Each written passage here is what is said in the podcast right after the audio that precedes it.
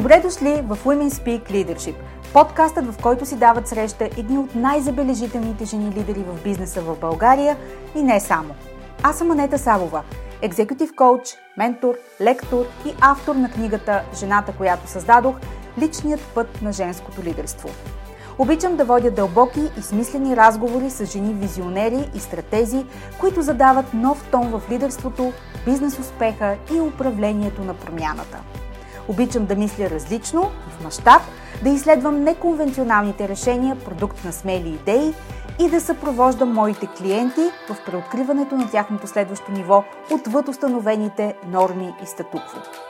Слушайте нашите мастер-класове тук в подкаста и черпете вдъхновение от личния свят и уроците по пътя, споделени с менторска откровеност за вас. Женската сила в бизнеса е в лидерството, така че да започваме!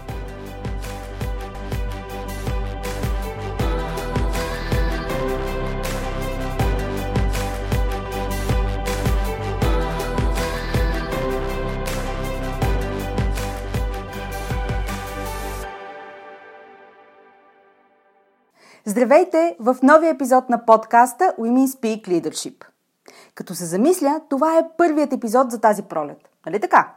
Официално пролетта е вече тук. Ние хората живеем в парадигма, която изисква от нас януари да се усеща като първа пролет. И после, защо сме фрустрирани, че не се чувства така? И защо едва на втората седмица от февруари вече всички сме се върнали в хамстърския ритъм, купнеещи за почивка? Хрумва ли ви, че всъщност януари е насред зима? Понеже съм смела и енергията ми се качва, паралелно с настъпването на пролета, ще задам и един по-провокативен въпрос. Бихте ли се осмелили да реформирате познатата рамка? Като начало на енергийно ниво. Единственото място, където всъщност имате пълен контрол – Смелостта ми няма да спре до тук, като ви предизвикам да погледнете на света около вас през призмата на лидер, който има силата да избира и променя. Залисани в динамиката на бизнес ежедневието си, някак забравяме, че имаме тази свобода. Сами си я отнемаме, подвеждайки се по най-низкото съпротивление на утвърдените модели – иска се много кораж, креативност и различно мислене, за да си позволиш да не си на педал по всяко време. Иска се ниво на разрешение, което си даваме сами. Всъщност, в моите сесии с жени в лидерски и управленски роли, това е най-трудният пробив, с който работим.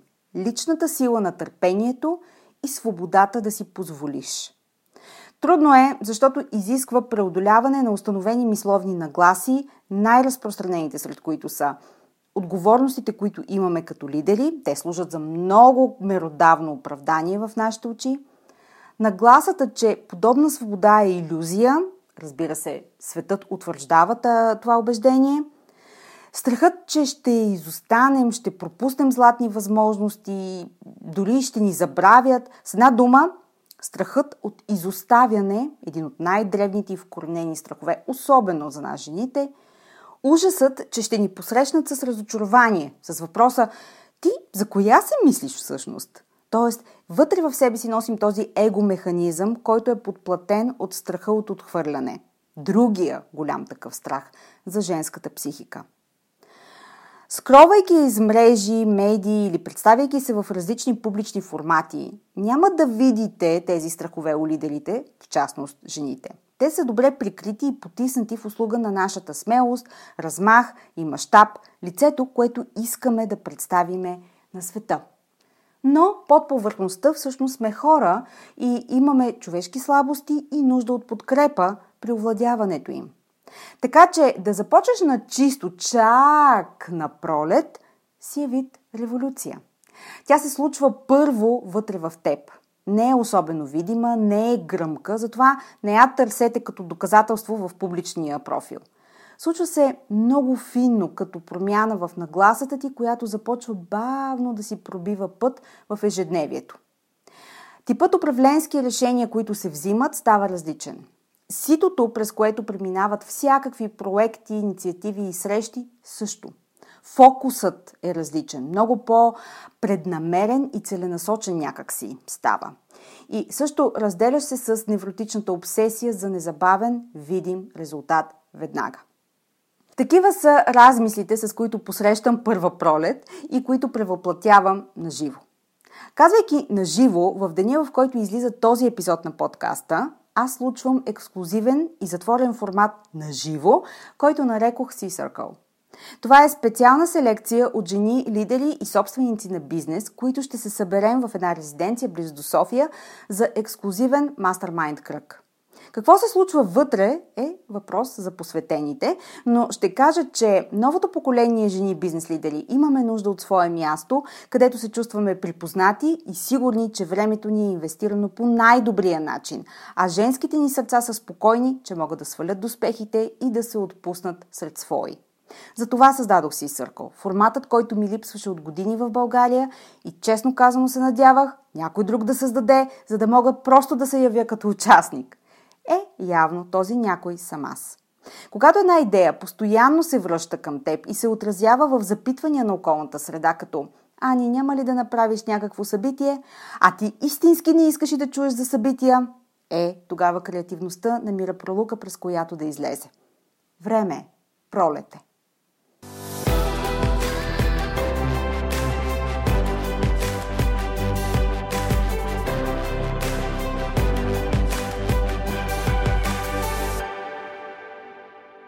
За първи епизод, с който да започнем астрологическата пролет, избрах да посрещна в подкаста Кралицата на сирената. Така я бяха нарекли в една медия преди години.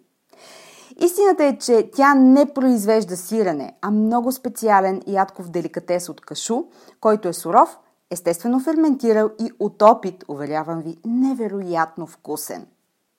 Мой гост в подкаста днес е Вера Тинкова с нейния бранд Cheese the Queen – основата на ядковите гурме продукти, които ние наричаме сирене в кавички, стои визията и за създаване на супер храна, която е здравословна, екологично чиста, но също така създава гурме усещане. Cheese the Queen е инспириран от съвременния начин на живот, многобройните пътувания на Вера по света и откриването на интересни вкусове и комбинации. Това е натурален ферментирал продукт, носител на много пробиотици и ензими, които подкрепят микрофлората в нашето тяло. А вкусовете са истинска експлозия. Само ще ви кажа, че в главата има над 70 рецепти за вкусове, от които тя е селектирала тези от тях, които всъщност ние днес консумираме в готовия ядков деликатес. Вкусовете на Cheese the Queen се изнасят в над 30 държави по света и, между другото, страните от Бенелюкс са особено силно привлечени към бранда. Обръщам внимание, че това са сред страните, които са меката на френските сирена. Нали? Само за репер. Още по-любопитното е, че вярвайки в устойчивото производство в полза и на хората, и на природата, фабриката, в която се произвежда Cheese the Queen, се намира в преустроен бивш краварник в София. Моята първа среща с ядковите сирена Cheese the Queen – дойде в момент, в който съм безкрайно разочарована от тенденциозното влушено качество на един от най-традиционните продукти в България, а именно саламурното сирене. Аз лично нямам нуждата да се определям като веган, вегетарианец или някакъв друг вид, но определено обичам българско сирене. Затова и никога не съм опитвала ядково такова. Честно. Докато Вера не ми предложи нейния гурме продукт. Тогава разбрах от първо лице, защо тя няма претенцията да го нарича сирене. Cheese the Queen не замества сирене. Той създава отделна хранителна категория. Ето това вече е нещо, което е достойно за внимание. Защото в бизнеса е твърде лесно, макар че не изглежда така, да искаш да пребориш конкуренцията с по-добър, по-ефтин, по-масов, по-ефективно маркетиран, по-каквото и да е продукт. Особено с навлизането на веган храните на нашия пазар, много от тях се презентират като заместител на животински еквивалент. Но да създадеш нещо ново като продуктова категория и да отгледаш пазар за него и да изстрадаш бавната еволюция и създаването на нагласи у хората, това е само за най-смелите и за визионерите. Аз продължавам да обичам българско сирене, но безкрайно се възхищавам на смелостта, откритостта и отдадеността на Вера. Затова нямаше как тя да не стане част от този кръг жени лидери в подкаста. Може би един от най-вкусните епизоди, които съм записвала. Изключително добра комбинация, върви много добре с парченце Cheese the Queen и чаша вино. Приятно слушане!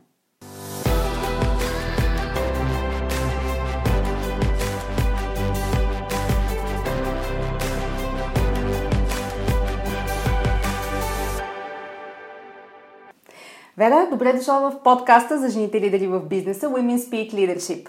Благодаря ти, Ани. Много се радвам за тази покана. В предварителния ни разговор ние си говорихме за онези завои в живота, които сякаш идват определящи за нас и ни водят там, където сме. Какви са тези завои за теб, за да те видим днес тук, където си? В общи линии, моята кариера съм имала много завой, всеки един от който съм считала, че по някакъв начин облагородява средата или е нещо полезно, което мога да създам за мен и за нея. В сегашния случай Cheese the Queen най-вероятно е един дълъг процес между личностно и духовно развитие, съчетан с моята идея за храната и това какво трябва да се случи с хранителния свят, за да можем да се чувстваме по-добре и разбира се да изразяваме по-добре потенциала си. Mm-hmm. А какво беше най-голямото предизвикателство, когато създаваше бранда? В какво се може да се удариш, хайде така да кажем? Най-голямото предизвикателство беше да работя за нещо, което все още няма категория. Mm-hmm. А когато създаваш нещо толкова ново, то трябва да влезе в, да кажем, в магазините и по рафтовете, а там няма все още тази категория. Тоест тя трябва да бъде изцяло създадена. Тук е много интересно от една страна в разбирането на хората как ще бъде развит този продукт, как ще се възприеме и какво име те ще му дадат. И от друга страна, разбира се, кога самите магазини и общата структура ще го приеме и дали то ще се съпостави с това на хората. Така че в общи линии това е строежа на една, така да кажем, нова вселена или нова гурме култура или нова култура на хранене, който всички участваме заедно. Едновременно аз, потребителите и едновременно големия, много по-тежък бизнес да mm-hmm. кажем. Така че да, това беше най-основното ми предизвикателство, особено като се започнаха дълги преговори от една страна с вериги, от друга страна с инвестиционни партньори, с по-големи нали, корпоративни партньори в чужбина, които се опитваха да ме убедат, че продуктът трябва да изглежда по тотално различен начин или да се казва различно или че няма място за такова нещо. Така че да, всички тези неща, които от една страна за мен бяха много предизвикателни да отстоявам това, което виждам, тъй като дълбоко знаех че точно това трябва да се случи. И от друга страна да, да, да се научиш да го защитаваш и да, да му дадеш да израсне. Mm-hmm. Тоест, за тебе вярата в твоята визия никога не е стояла под въпрос, но имало е хора, които ти казват, ми, ти сигурна ли си? Имаше ли такива, които да ти кажат, губиш си време? А, да, да, те още от време на време се появяват. същите ли са? Не, вече не са същите, но още от време на време се появяват. Иначе тези, които тогава ми говориха, че продукта трябва да е, нали, в началото, когато почна да се говори въобще за вегансиране, а, имаше тази идея, че то трябва да мимикира абсолютно едно към едно а, млечното сирене. Mm-hmm, да. Аз никога не съм имала тази идея да имаме продукт, който имитира нещо. По-скоро идеята беше да има продукт от ново поколение с много повече хранителни стойности, много по-интересен и вълнуващ вкус и много различни приложения, който може да бъде много полезен в живота ни. Нали, в един нов живот, който ние вече имаме, нали, който е пълен с много ангажименти, пълен и с доста стрес, с който ние трябва да кооперираме и да се справяме и изисква една по-голяма лична грижа. Така че сега вече, виждайки ги тези същите хора, както и сега ги видях на Биофах, да, вече почва да се търси продукт, който не имитира, а продукти, които говорят за новото или участват съвсем адекватно в новия начин на живот, който факт е, че е доста променен за последните 10 на години. Така че, да, относно вярата, мисля, че това е номер едно. Каквото и да правим, номер едно там е вярата. И аз съм получила доста тестове във връзка с моята лична вяра. И може би най-добрият барометър, който съм имала е когато се почувствам уморена, да се запитам дали нещо с вярата ми не се случва, дали още си е на мястото и да направя тази лична проверка и обикновено тогава виждаш, че някъде си се отклонил или си се оставил някой друг прекалено много да ти влияе на това, което ти вътрешно знаеш с сърцето си. И тогава наместваш се обратно и поток отново тръгва. Mm-hmm. А, на, на ежедневна база ли ти се налага това чек със себе си, а, с визията, с вярата, като, а, като практика. Питам за себе си, защото аз го правя всеки ден, да съм сигурна, че стартирайки деня, си се движа в правилната посока или само когато усетиш това не свързване с себе си или отклонение от първоначалното усещане и визия? Абсолютно и двете. От, от една страна, абсолютно на ежедневна база, това е много важно. А, нали, няма как и да стартираме и да завършим деня без да сме в тази добра връзка с себе си. Най-малкото, за да заредим всичко това, което искаме да се движи. А от друга страна, да, когато се случват разнообразни събития, разнообразни хора, енергии и така нататък, да, понякога пак е нужно да се прибереш за малко навътре и да видиш там какво се случва и дали някъде не си дал по-малък или малко неправилен заряд и съответно нещата са тръгнали в една малко по-друга посока. Как се случва твоето навътре? Хващаш гората, пиеш чай, изключваш всички, отиваш на ретрит, бърчеш ашрами, подове. как изглежда? Да, може би само последното не точно по този начин. в Индия не съм била, иначе да, шрами доста други. Нали? Аз даже имах и преди а, собствен ретрит, който организирах. Така че всяко едно от тези неща, а, то не е нужно да ходим някъде. А, или, да, всички тези неща са един медиум или една среда, през която да се свържем със себе си. Нали? Кажем, чашата чай или чашата кафе ще е този ритуал, няма проблем. Всеки един момент, в който мога да си отдам внимание, е начин да се свържа. Но да, най-добре е когато си дадеш една минута, в която да дишаш и да се отправиш навътре към това състояние на вътрешна пустота, където има всичко и нищо. И да. винаги си вкъщи. Да, всички отговори са там. Любопитно ми е, понеже гледам много цветната котия на Cheese the Queen, най-напред как се роди името. Откъде тръгна идеята за това име, което веднъж като го чуеш не можеш да го забравиш? Да, това ми е много любима история. Тя има няколко различни аспекта. Защото не е Вера с чиз, например. Да, не е Вера с чиз, макар че много хора казаха, много ти е хубаво името, защо не го направиш Вера с чиз? ами не, не, не точно това е идеята. Всъщност в този случай, чисто граматически, чиз не е съществително, а е глагол. А, ние не казваме the cheese of the queen, или а, нещо подобно, ние казваме cheese the queen, т.е. чисто граматически това стои като глагол. И защо стои като глагол? Защото още от името а, се създава тази идея за движение, за промяна, за еволюция, за това, което след 10 години никой дори няма да има идея какво е чиз по начина, по който сме си го спомнили от преди 20 години. Тоест, ние сме в една постоянна динамика и ние участваме в тази промяна. Така че тук, нали, чиз е глагол показваш движението и еволюцията в храната за мен или в така наречения чиз. Другото, което е, да, по-обикновената история, говорихме с моя приятелка, аз си разказвах за моите планове и тя в един момент каза You're my queen of cheese. И аз в този момент изведнъж просто в главата ми изникна английската кралица. И някакви много смешни неща. Аз по принцип много обичам да се шегувам с горе-долу всичко, което ми попадне и смятам, че смеха е много важна част от а, живота която носи лекота и а, се сетих изведнъж за Save the Queen, нали, цялата тази а, някакъв там, някакво шествие, да кажем, в Лондон с кралицата. И казаха ми, да, Save the Queen, Cheese the Queen, Cheese the Queen. She's the Queen, Cheese the Queen. Нали, а, примерно в Германия, ако някой го произнесе, то не звучи cheese, а те поради начина по който произнесат, да. става She's the Queen. А, ми се видя много точно. Влязох, проверих в речника и видях, че в един сленг речник чиз като глагол съществува като термин в шаха, в който побеждаваме на всяка цена, без значение от партньор от среща. И казах, окей, вече имаме пълен клик. Всичко участва, цялата динамика, която аз искам да създам, това, от което към хората ще реферират, т.е. веган чиз. Също е там, без да можем да се наричаме, защото ние по всички регулации, ние не сме сирене, ние сме деликатес, mm-hmm. примерно, нали, в България. Така че всичко се намести много точно и аз казах, окей, името е Cheese the Queen.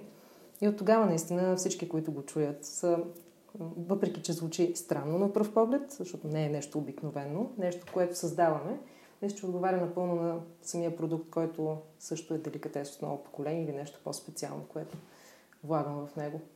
Знаеш ли, слушам историята на Cheese the Queen а, и се сещам, че вчера слушах едно интервю и дамата в него обясняваше, когато са пресъздавали бранда си.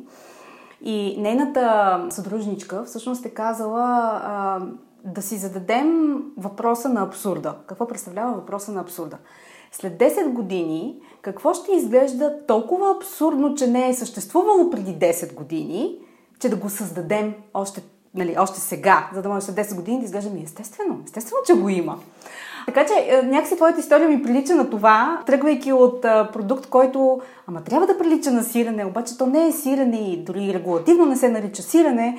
И до наши дни, в които естествено, че го има. Как, в какъв смисъл няма? Разбира се, всеки може да го разбере като, като съществуващ продукт на пазара. Вече нали, е въпрос на избор, кой как го консумира и дали иска. Но го приемаме за нещо напълно а, нормално. Така че не знам дали си осъзнавала, създавайки го, че си задава въпроса на абсурда, но това е въпроса на абсурда. Да, да, ти съвсем точно го каза. Наистина, това е винаги 10 е, години напред. Това, което ти виждаш, вече е материализирано. И да. всъщност това в момента се случва, така че да, на 100%. Искам пак да те върна към креативния процес, който ти описа. Имаш ли го като процес заложен в себе си? Т.е. съзнателно ли върви тази креативна задача, когато ти се налага? Т.е. има ли формула? Или просто някак си се излива и ти стъпваш на конкретни точки, които накрая като се съединят, излиза нещо, което днес е, ами да, естествено, че е така. Да, а, изсипват се хаотично а, и нещата идват на парчета обикновено, не винаги отпред-назад, mm-hmm. а, в разбъркан ред са, но аз имам за задача да си ги свържа. Всеки един момент, в който съм вдъхновена и си пусна да мисля ли да летя из пространството, нещо, нещо идва, нещо се намества, нещо допълва картината и тя почва да изглежда по-цялостна. Просто се доверявам на процеса какъвто е. Добре, а как си с тайминга на процеса? Защото когато нещо се излива и то зависи чисто от интуитивен процес, даже не то просто само по себе си е процес, mm-hmm. това не е нещо, което да може да кажеш сега, до след две седмици ми трябва да изглежда така, така и така. Нали? как си с тайминга и с приемането на това, че всъщност не можеш да, да го изконтролираш. Да, тук има едно предизвикателство и то е, че аз съм много нетърпелива. Mm. Във всяко едно нещо съм нетърпелива и аз знам, че е така. Тъй като имам много неща в главата си, искам всичките да ги случа и те да станат сега веднага, даже вчера. А, понякога, нали, тук мога да изпитам известна фрустрация във връзка с а, спускането на моя креативен процес, този даунлоуд, който да. тече и това, което действително се материализира, нали, което не е в моите темпове. Така че за мен а, целият този процес Cheese the, Cheese the Queen е едно много интересно пътешествие, свързано с доста уроци относно моето търпение. Но въпреки това аз продължавам да натискам, нали, да, да се опитвам да случвам а, нещата в време, в което искам. А, дали то ми отговаря, а, вече е отделна тема. Не винаги, но понякога е така благосклонно да ми даде тази синхронизация, която е много силно изживяване. Знаеш аз какво правя? Кажи ми. Имам един списък който постоянно еволюира. Понякога бива съкратен, защото аз съм минималист и не мога да работя с много дълги списъци. Понякога расте, в който си напомням. И буквално в списъка има. Анета, спомни си, че когато нещо се бави, обикновенно в ретроспекция изглежда по-добре, когато не си го натиснала да се случи по-бързо. Това ми се случи точно вчера и сутринта в 5 часа си го напомнях, когато се събудих. Защо не стана точно както исках и си сетих всъщност, да, точка, еди коя се списъка, е Спомни си, че... Защото когато а, влезем в динамиката, особено в динамиката вече на създаването, а, както ти каза, нетърпеливи сме, бързаме, имаме и срокове, понякога ние сме си ги наложили, понякога вече и пазара ни ги налага. И това да си го спомниш само защото знаеш, че част от теб, не винаги действа. И аз а, имам тези подпорки на мисълта, казваше моята преподавателка по психология едно време в училище, подпорки на мисълта, което понякога си пищови за приписване, нали? зависи в, кой, в коя фаза си от живота си, която да ми напомни до някъде защита срещу самата себе си. Така че, ето, ако ти служи, записвай си. доста полезно, да, запаметявам. така че взимам това назаем за пробване. Искам да си поговорим отново за а, сиренето, което е деликатес, но не е сирене. Всъщност ние си говорихме в предварителния разговор, че а, аз не обичам мляко, но обожавам сирене. И ми е много любопитно как се случва създаването на продукт, особено на пазар като българския, който е толкова, да кажем, консервативен по отношение на възприемане на новото и особено на продукти, които са традиционно присъстващи в нашата кухня. Ти хубаво каза, че нали, то е сирене, но не е сирене всъщност и не може да очакваме да изглежда като сирене. Но как се справиш с а, един такъв пазар? Заобикаляш ли го, прискачаш ли го, искаш ли да го промениш, например, или да кажеш не, виж, да го убедиш в, в нещо. Въобще, как, как лавираш с нещо такова? Да. Като за начало, за мен още създаването на този продукт беше ясно, че искам това да е продукт, който да достигне всяка една точка на света. Uh-huh. Аз знаех, че това ще е продукт, който да има глобално значение и да окаже влияние по целия свят. Затова, да, за мен беше много важно той да може да пътува, да е навсякъде и да не го концентрирам върху особеностите само на един пазар. А, второто, което е, Cheese the Queen се създаваше на много различни географски ширини.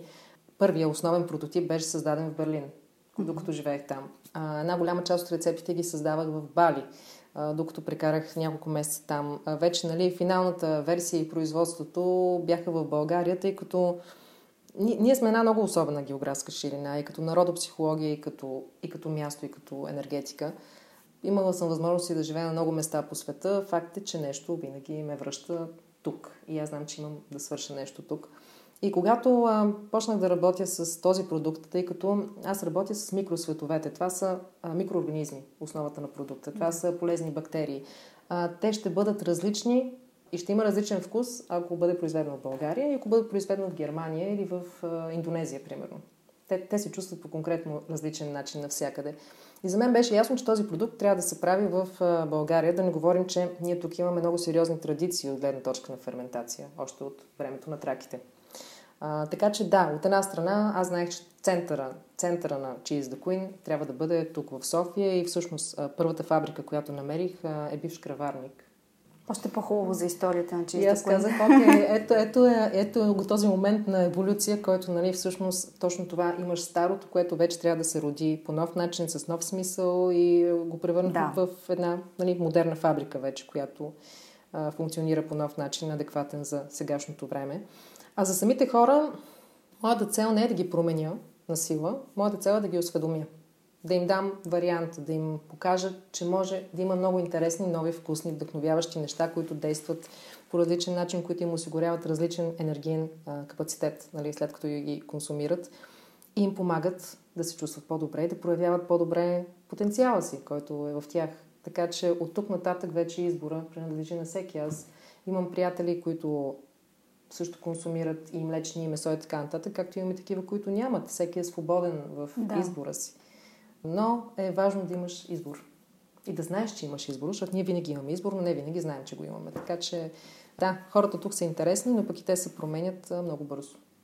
Ти каза, че а, си създава а, бранда и продукта не за да бъдат на един пазар. Самото му създаване е било глобално от различни точки на света.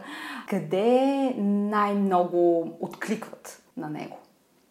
А много бързо се променя. Аз последната година имаме 20 пазара на които се продава. Напоследък много поръчки от Америка, имаме доста от Финландия, също така Дубай, както и Европа. Румъния изключително бързо растат продажбите там. Австрия, Германия, Бенелукс много хубав пазар, UK сме от няколко месеца и отново доста добре се развиват нещата. Така че много е, наистина не е една точка, по-скоро са много точки, които се развиват заедно които откриват силата на ферментационния процес, който ние сме открили ехе от времето на траките. Имаш ли това понякога а, нездравословно, задоволено его, че хора, на където отивате, ние оттам се връщаме? Те понякога? Ами понякога имам така желание да обясна за нашите древни а, традиции. Да. Не винаги си заслужава, но там, където има смисъл, да кажем да. Естествено, аз всеки от нас има доза его, как го ползваме е отделна тема, но да, от време на време изпадам и аз в този вайб.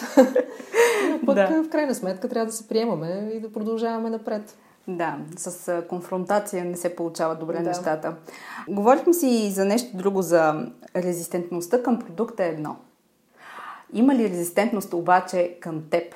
Заради това, че А. си жена, Б. си хубава и млада, С. си от източна Европа и произвеждаш нещо, което идва от там. Има ли, има ли е тази преграда, с която да трябва да се бориш допълнително? В интерес на истината, да. Особено когато съм била част от програми в чужбина, съм забелязвала, че има нещо такова. А даже едната от програмите, в които бях, аз ти споменах и на първата ни среща, че първата снимка, която всички стартъпи си направихме заедно. И аз поглеждам снимката, виждам, че в нея има нещо странно, но първо четене не осъзнах какво е това. Малко след това, като се загледах, видях, че всъщност аз съм единствената жена и съм единствения стартъп от Източна Европа, което би трябвало да значи нещо. Явно първо, че жените по-трудно получават финансиране, факт. Второ, че има все още една такава дискриминативна преграда но пък от друга страна, мисля, че е много по-важно да фокусираме времето, енергията, вниманието си върху това, което виждаме там, където искаме да отидем и светът, който искаме да имаме, отколкото а, към старите закостенели разбирания, които вече така или иначе си отиват. Аз мисля, че все повече стартъпи учени се появяват, все повече интересни идеи. Аз винаги съм отворена да помогна на всеки един, който стартира. А, така че а, това а, е една надежда за света, който става по-красив, по-добър, с повече творчество и с повече взаимна помощ. Да, аз мисля, че самия свят като че ли започва, или поне тази географска ширина, в която се намираме ние, западните държави или западния свят, а, все повече се отваря за разбирането, че не просто само жените, но а, тази взаимопомощ и взаимно отразяване на успехите носи много по-голям ливарич, отколкото тази игра, нали, Zero, Zero Sum Game, в която само единия печели. Трябва да наделееш на другия, трябва да си по-добър, по-бърз, по-ефективен, за да можеш да, или, или да имаш повече ресурси, повече финансиране, за да си още по-добър от всеки друг. И някакси самата тази рамка, в която днес се развиваме и бих казала днешните лидери от ново поколение създават бизнеси и се развиват, някакси чисто като психология е различна. Самата ти помагаш на стартиращи брандове, компании, даваш своята менторска подкрепа, което е безкрайно ценно, особено когато си нов а, и когато не знаеш какво да очакваш. Мен също ме търсят по същия начин. И това показва, че А, хората са отворени да поискат помощ, което между другото само по себе си е нещо много голямо и е голям проби вътре в теб самия да кажеш, аз имам нужда от помощ, можеш ли? И обратното, склонността да, да дадеш. Това наистина веднага открива и отличава кои са тези хора, които наистина имат принос за средата, за обществото, за хората изобщо. Точно така. Е, всъщност това е процес и двустранен. Той не е само за този, който ще получи, и за този, да. който дава също, защото mm-hmm. за мен също е много ценно да мога да помогна и да виждам след това пък, че има и резултати. Нали? Това е просто безкрайно ценно като изживяване. Да, така е. Говорим си за хубавите моменти и за предизвикателствата. Ще споделиш ли някои от тези истории, които всъщност сте изправили на ръба и които са били предизвикателство за теб и са накарали да извадиш онази страна от себе си, която наистина да пребори. Войната, да кажем. Война да. вера. Да. Тъй като те, разбира се, са безкрайно много, но... Със сигурност. Да, едната от ситуациите, която беше много интересна, е когато а, се разделих с а, моите партньори. А, в началото в партньорство бяхме трима човека, които правихме Cheese the Queen, но по пътя някакси изтощението повлия по различен начин на всеки един и личните събития в живота и в един момент просто стана невъзможно да бъдем заедно и да приемем, че нашите идеи и виждания са прекалено различни, за да могат да бъдат обединени в една обща енергия и посока. В общи линии трябваше да приема, че от тук нататък аз съм отговорна за всеки един процес и за абсолютно всичко свързано с бранда и да оцелея в този етап достатъчно дълго, за да мога да го задвижа изцяло сама. И в този момент на мен ми се наложи да работя и в производство, и в дизайн, и в опаковане, и в пазари, продажби, общуване с клиенти, и в носене на кашони с кашу. Mm-hmm. Абсолютно всеки един, да. всяка една позиция в едно производство, което между другото е много важно, защото ако работиш нещо или управляваш един бизнес, ти трябва да си минал наистина през всяка една позиция, за да можеш след това да знаеш кой трябва да застане там. Да. Така че аз нямах против, но имаше примерно една година, която беше доста така интензивно от към работа и до някъде, до някъде физически уморителна. Но пък това даде и нов живот на бранда. Всъщност тогава дойде този ребрандинг, който виждаш в момента, който напълно изразява вече моето виждане, да. без да е смесено с виждането на моите партньори, с което стартирахме заедно. Така че да, мисля, че когато знаеш, че си че трябва да го свършиш това и че ти е дадено да го свършиш, няма сила, която да може да те спре. Просто... А можеш ли да, да отсееш в себе си всъщност какво ти помогна на теб лично да минеш през този изпитателен период? Той, ние имаме десетки такива в живота си, и той не е един, но конкретно в този тогава какво ти помогна да оцелееш, така да кажем?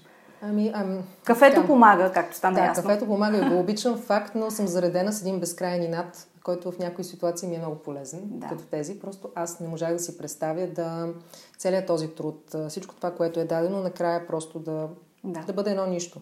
И да, просто не можах да си представя да, да се провали. Да. не е било писано на тази марка да, да спре да съществува да, тогава. Аз имах и така, може би няколко часа, които бях такава, е, окей, добре, връщам се в Бали, а, няма да се занимавам, тук не стават нещата, не е време, не му е дошло време. Mm-hmm. Но всеки път, като си го кажех и нещо в мен, вътрешно ми удреше шамар за освестване. Да, аз между другото мога да се присъединя към това усещане, защото много често ме питат и мои клиенти включително, добре, аз как да разбера дали трябва да сложа този проект на стендбай или просто да го убия и да приключи, или всъщност има забавяне и аз трябва да, да се напъна повече. И обикновено усещането е, представи си, че някой друг вземе този проект от теб и го развие.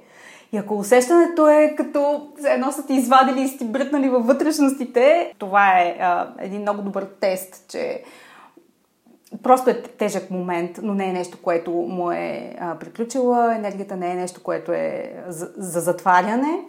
Аз също го използвам често за, за проекти, за програми, за, дори за тип клиенти, с които избирам да работя или не. А, водя се не от логиката чисто стратегически, как ще изглеждат нещата на хартия, колко добре или колко недобре е нещо да продължи да съществува или не, а как се усеща.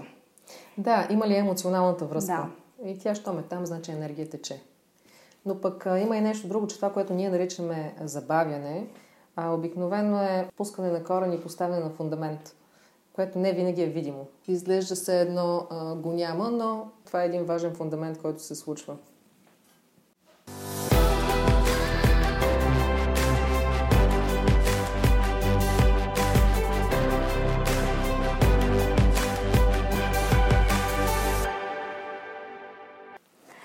Добре, Вера, как да си представим малката Вера, Спомняш ли си се и спомнят ли си те, като малка каква беше? Логично ли е да си тук, където си, сравнявайки се с тази, която си била? Да, като малка си се спомням много добре. Беше ми много скучно, че съм малка. И mm. това някакси ограничаваше моята свобода. Аз исках да правя много неща, но нямаше как да бъда самостоятелна и да ги правя, тъй като а, бях с размер на дете. И това до известна степен доста ме а, лимитираше. Аз съм свободолюбив дух Бързаше да пораснеш ли? Да, искаше се да порасна, защото имах толкова много неща да свърша. Някакси в тази малка форма ми беше доста трудно да ги върша по начина, който си ги представях.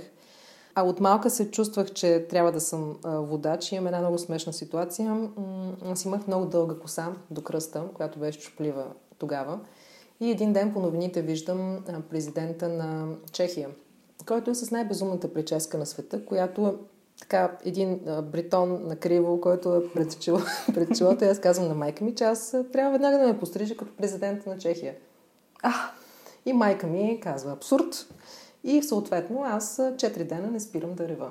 И да бъда абсолютно убедителна как аз искам да бъда с тази прическа. Естествено на петия ден няма сила, която да се справи с мен. Тя, тя беше принудена да ме пострижа по този начин. И съответно аз изкарах детството си с тази президентска прическа. Но да, като малка, доста, доста забавни спомени имам. Винаги падах от някъде, нали, постоянно коленете в кръв, главата спукана. Бях, много обичах да скачам от някъде, да тичам, да си играя на детектив също, да намирам тайни улики. Но да, основният ми спомен беше, че някакси виждах колко голям е света и как ме чака да разгърна всички неща, които искам, а сега съм в тази малка форма и не знам как да го направя. А, звучи като нетърпел... нетърпеливо дете, което днес е нетърпеливата вера. Да, да, така е. Това се е запазил. Малко, по, малко по-олегнал вариант, но детското още е в мен и се проявява доста често. Кой е най-ценният урок, който те е застигнал до ден днешен? И как дойде, разбира се? Най-ценният урок, може би трудно да изолираме само един, но най-ценният урок е, че мога напълно и 100% да разчитам само на себе си и е правилно да го очаквам само от себе си. Това, тъй като е имало много често ситуации, когато ам, съм имала нужда наистина от помощ или някой да застане до мен и в тези ситуации винаги така са се нареждали, че съм била абсолютно сама и съм разбирала за тази сила, която има в мен, която ако я ползвам, мога да се справя с всичко. Нали, и да не влизам в темата с разочарованието от другите, защото ние не можем да изискваме те да бъдат навсякъде, където пък ние трябва да си вземем уроците в този момент. Така че да, силата и оповаването в мен самата. Mm-hmm. А в такъв случай позволяваш ли помощ, когато имаш нужда от нея? Или много умело успяваш да убедиш себе си, че ти можеш да се справиш и сама? Защото обикновено можеш. Все повече позволявам и все повече се гордея с това. Знам, че преди години е нещо, което ми е било известно предизвикателство, но сега го правя и се чувствам щастлива, че мога да го правя и че ам, се получават толкова хубави резултати след това. А, защото процесът с другите хора за мен също е много важен и там винаги се раждат интересни партньорства, интересни взаимни идеи, интересна посока, допълване на качества, така че да кажем, че последните няколко години то вече не е експеримент, то е нещо, което правя с радост. Mm-hmm. Записваме точно в момент, в който си се върнала от Германия, заминаваш за Австрия утре. Къде обикновенно се нахождаш? Ами, нахождам се най-често напоследък в София, защото а, фабриката се получи да е моя магнит център и някакси аз, каквото и да правя, трябва да се върна тук. Така че най-често съм тук, но е факт, че много пътувам, особено предвид, че продукта е основно насочен към износ. А, така че да, Биофах а, имахме штант с Cheese the Queen. А, това е най-голямото европейско изложение за биохрани. Съответно, сега отивам в Австрия за среща с а, дистрибутор за този пазар и по-сериозното навлизане на Cheese the Queen, нали, целият план, който трябва да направим. А, така че намирам се обикновено в движение. Това бих нарекла процеса и това е моето любимо, ам, любима позиция. Нали, да, да, да съм в движение и да се усещам в движение. Да, и да няма застой. Точно така. Накрая на нашата среща с какво послание би искала да ни оставиш? Могат да бъдат а, три урока, три послания, както избереш, но нещо, което силно резонира с теб и смяташ, че ще ни е полезно да го знаем. Като за начало аз най-вече с този разговор бих искала да вдъхновя повече хора, които го слушат, да, да се доверяват на себе си, на своята интуиция и на това, което чуват като вътрешен глас. Да имат нужната смелост и кораж да скачат в, в неизвестното, защото там се раждат много красиви неща и когато си усетил, че тя да скочиш, ти просто нямаш друг избор, освен да скочиш. И някакси път, пътят много често се построява с всяка крачка, т.е. когато я правиш го няма, но винаги ще е подплатено под краката ти, ако имаш смелостта. Съдбата обича смелите. И а, когато са тръгнали в една посока, да знаят, че а, нейното развитие зависи много често от това да я заредат със собствената си вяра, защото всяко едно нещо, което правим, първо тръгва от нашата енергия, енергията, която влагаме в него, а, хубавата енергия, която влагаме в него. И ако има вяра, то тогава съмнение няма как да живеят с нея. Ако има съмнение, значи някъде е отслабена, отслабена вярата, така че е хубаво да си правим така вътрешна проверка къде се намираме. Дали се намираме в страха или в вярата или в любовта, нали? както и да го кажем, все ще е правилно. То е една и съща енергия. Така че вдъхновение, смелост и вяра, това са трите неща, с които ще завърша.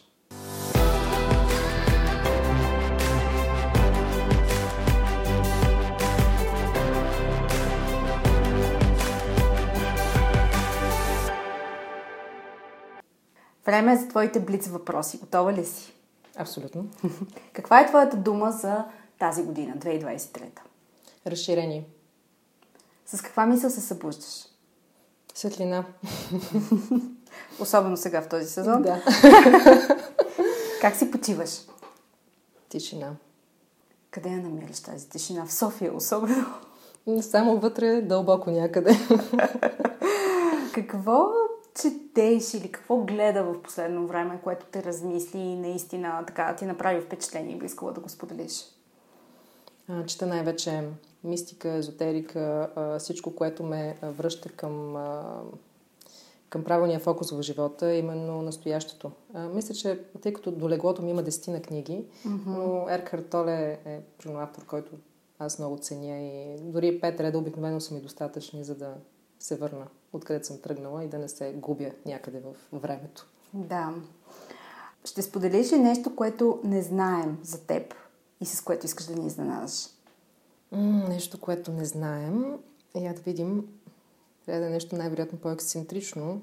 А, много съм добра в образа на самурай. Това мога да кажа.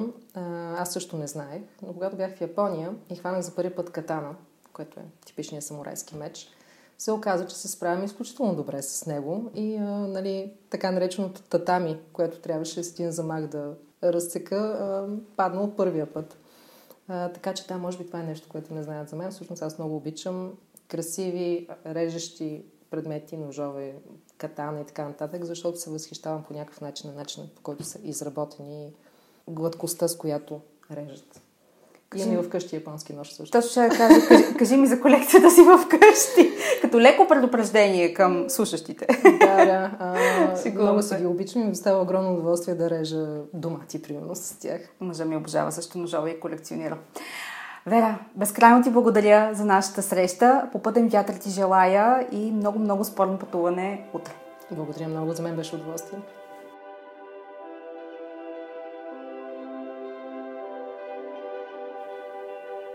Благодаря ви, че бяхте част от днешния епизод. Повече за жените лидери на 21 век и как да се превърнете в една от тях, можете да разберете като се абонирате за регулярния нюзлетър Leadership Notes и следите личния ми профил в LinkedIn. До нови срещи!